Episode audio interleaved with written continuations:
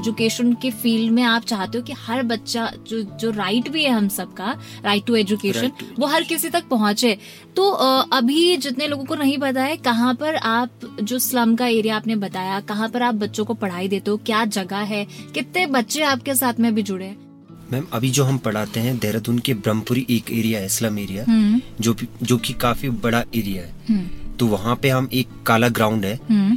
जो कि वहाँ के पार्षद ने हमें दे रखा है। अच्छा। तो वहाँ पे हम पढ़ाते हैं। हम्म। वहाँ पे जो हमारे पास स्ट्रेंथ है बच्चों की अभी हंड्रेड प्लस बच्चे लाइक वन ट्वेंटी बच्चे हम्म। जिसमें से ट्वेंटी टू हमने एडमिशन कर लिए बच्चों को। अच्छा।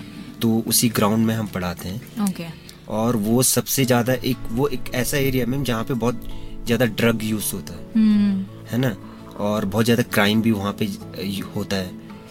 तो उस एरिया में पढ़ाना एक बहुत बड़ा चैलेंज होता है। और आई थिंक एजुकेशन ही एक ऐसी चीज़ है जिससे वो वापस एक सही पाथ पे आ भी सकते हैं। एग्जैक्टली बिल्कुल।